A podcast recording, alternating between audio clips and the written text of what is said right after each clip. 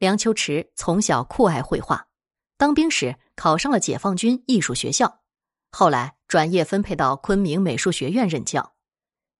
去年夏天，梁秋池应画友之邀去西双版纳写生，回来时经过玉溪，想起战友张红就住在玉溪，于是登门拜访。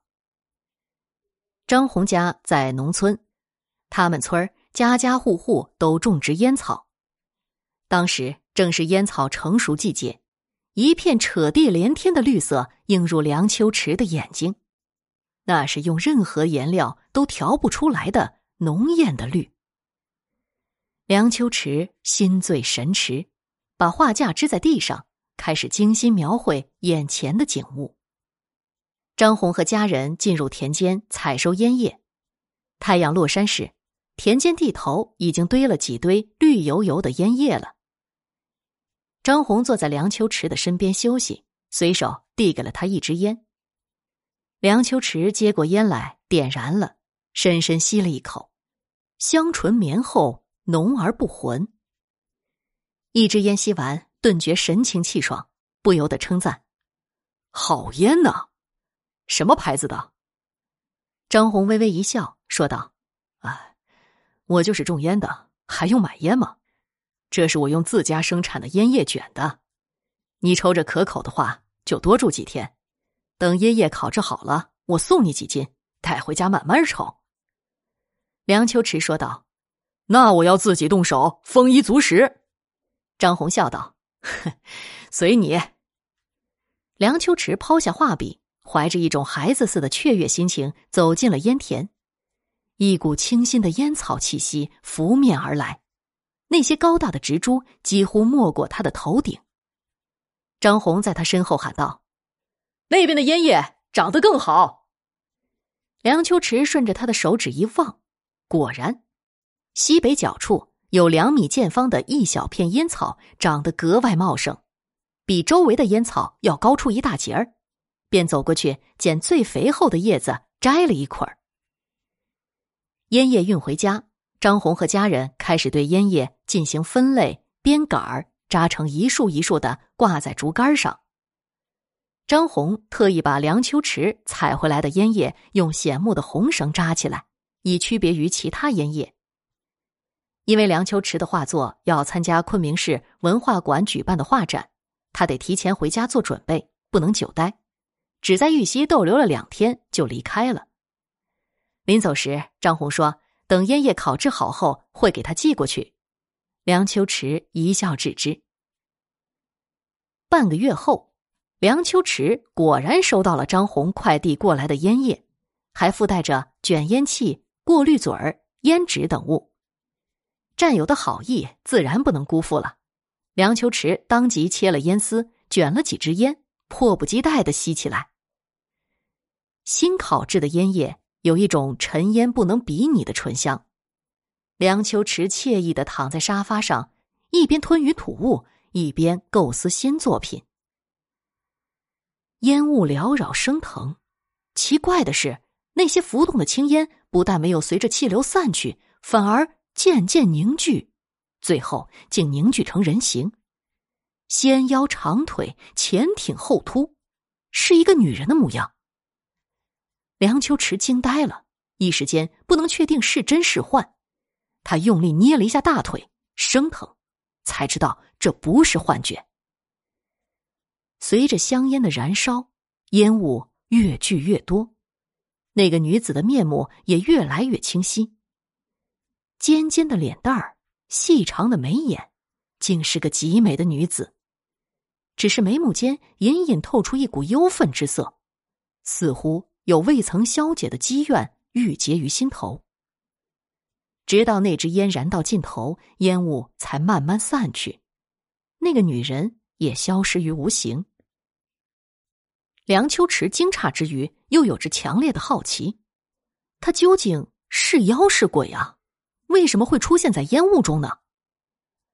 为了揭开心中的谜团，梁秋池又接连抽了几支烟，可是那个神秘的女灵。再也没有出现。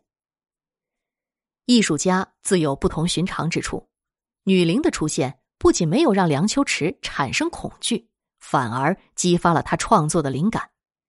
他立即铺纸调色，根据记忆中的影像创作出一幅画作。画面上是一支燃烧的香烟，袅袅青烟幻化成一个俏丽的女子，眉梢若蹙，眼底含愁。梁秋池为这幅画取名作《烟鬼》。他把烟鬼找人裱好，便送到文化馆展览。谁知偶成之作竟受到广泛关注，不仅有很多人流连在烟鬼前徘徊不去，还有人出高价想把画买下来。但梁秋池没有卖，他总觉得这幅画作的灵感来源不同寻常，似乎还应该有故事发生。画展最后一天，工作人员找到梁秋池，说有一位青年指名要见他。梁秋池跟工作人员来到了接待室，只见一名二十七八岁的男子等在那里。他一见到梁秋池，就开门见山的说道：“梁先生，我叫桑可伦，冒昧的来见您，是为了那幅烟鬼。请问，您认识画中的女子吗？”梁秋池没想到他会有此一问，一时间不知该如何作答，便反问道：“听您的语气，莫非您认识她？”桑可伦答道：“她很像我妹妹桑可玲。”说着，从随身携带的包里拿出了一张照片。梁秋池接过照片一看，惊讶的啊了一声：“照片中的女子分明就是烟鬼的原型啊！”他的手。不停的颤抖，竟然捏不住，照片轻飘飘的落到了地上。桑可伦拾起照片，小心的放进包里，说道：“看您的表情，我就知道您一定见过我妹妹。您能说一下具体情形吗？”梁秋池镇定了一下情绪，说道：“我也不确定我见到的是不是令妹。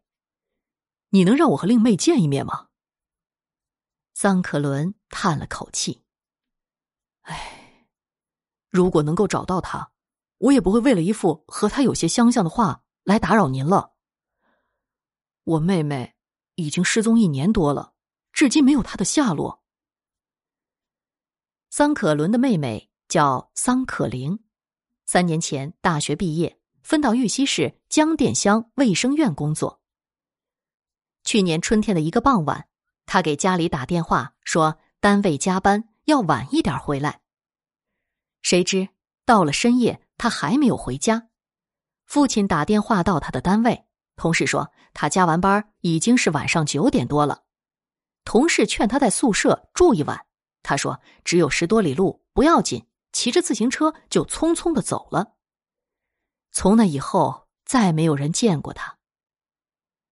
梁秋池的心中。隐隐想到些什么，忙问道：“你说令妹在玉溪市江店乡卫生院工作？”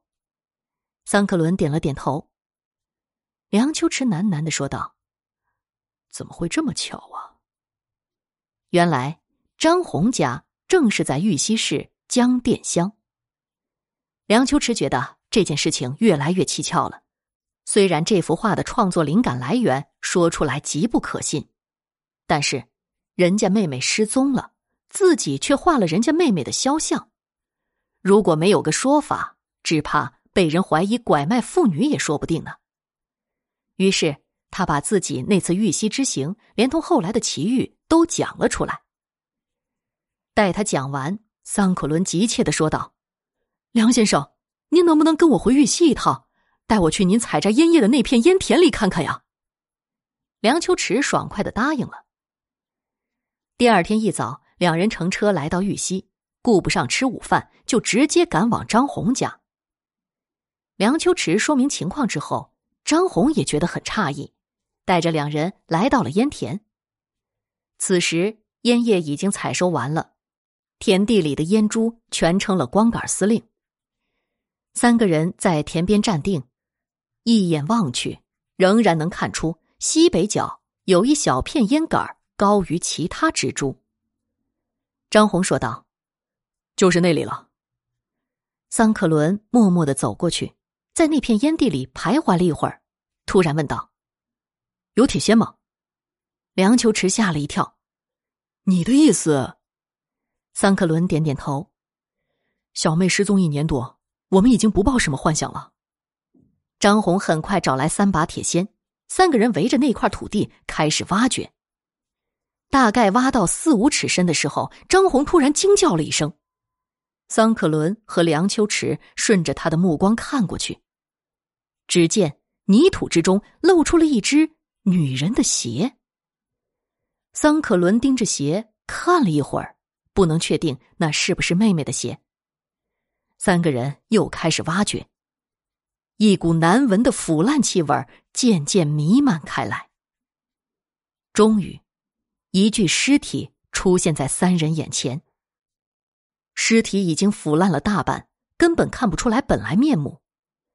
但当桑克伦看到尸体腕上的银镯子时，身体晃了晃，差点摔倒。张红已经跑到旁边呕吐了。梁秋池把桑克伦扶到一边，掏出手机拨打幺幺零报警。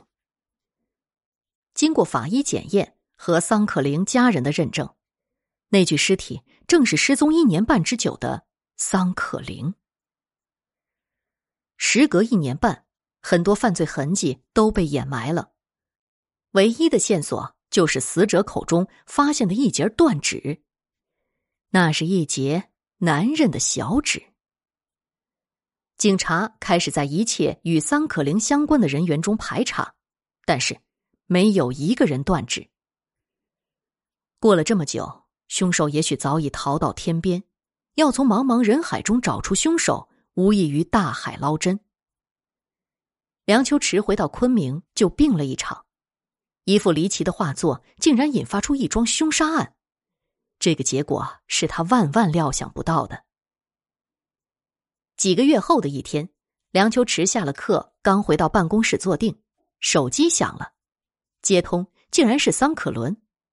只听他说道：“杀害我妹妹的凶手找到了。”梁秋池一个机灵，站起来，快说怎么回事啊！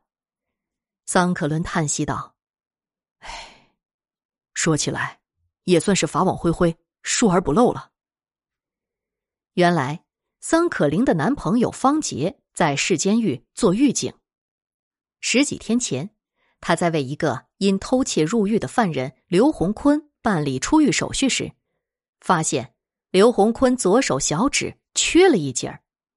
方杰猛然想起桑可玲的案子，就不动声色的问起他断指的原因。谁知刘洪坤吞吞吐吐，言辞闪烁，方杰起了疑心，然后把自己怀疑的报告给了领导。领导研究决定取刘洪坤的血液样本做 DNA 鉴定，结果显示刘洪坤的 DNA 与桑可林口中断指的 DNA 属于同一个人。于是，警方提审刘洪坤，铁证如山，刘洪坤只得招供。他原本是个盗墓贼，去年春节后的一天夜里，他携带盗墓工具，准备到白天踩好的一个墓穴行窃。走到半路，接到同伙电话，说老娘生病住院，他得留在医院照顾，晚上的盗墓行动取消。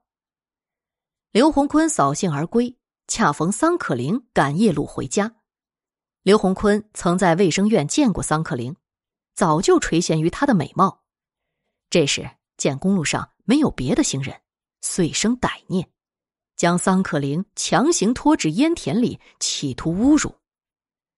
桑可玲拼命挣扎，搏斗中咬断了刘洪坤的手指。刘洪坤一怒之下，用匕首把桑可林捅死了。随后。刘洪坤拿起随身携带的工兵铲，将桑可林就地掩埋。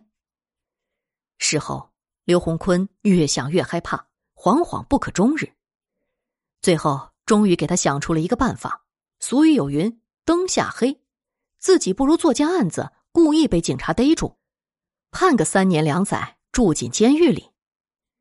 这样，就算桑可玲的案子掀出来，也不会有人怀疑到正在监狱里服刑的犯人了。他怎么也想不到，这一来却撞在桑可玲男朋友的手里。警察连抓捕的力气都省了。听完桑可伦的讲述，梁秋池深深叹了口气。一个花季少女就这样毁在一个盗墓贼手里，是怎样的怨气使得桑可林的冤魂现形于人前，引导着人们去解开了他死亡的谜底呢？梁秋池回头去看挂在墙上的烟鬼图时，不觉惊讶的张大了嘴巴。画面上一片空白，那个烟雾凝成的女鬼已经消失了。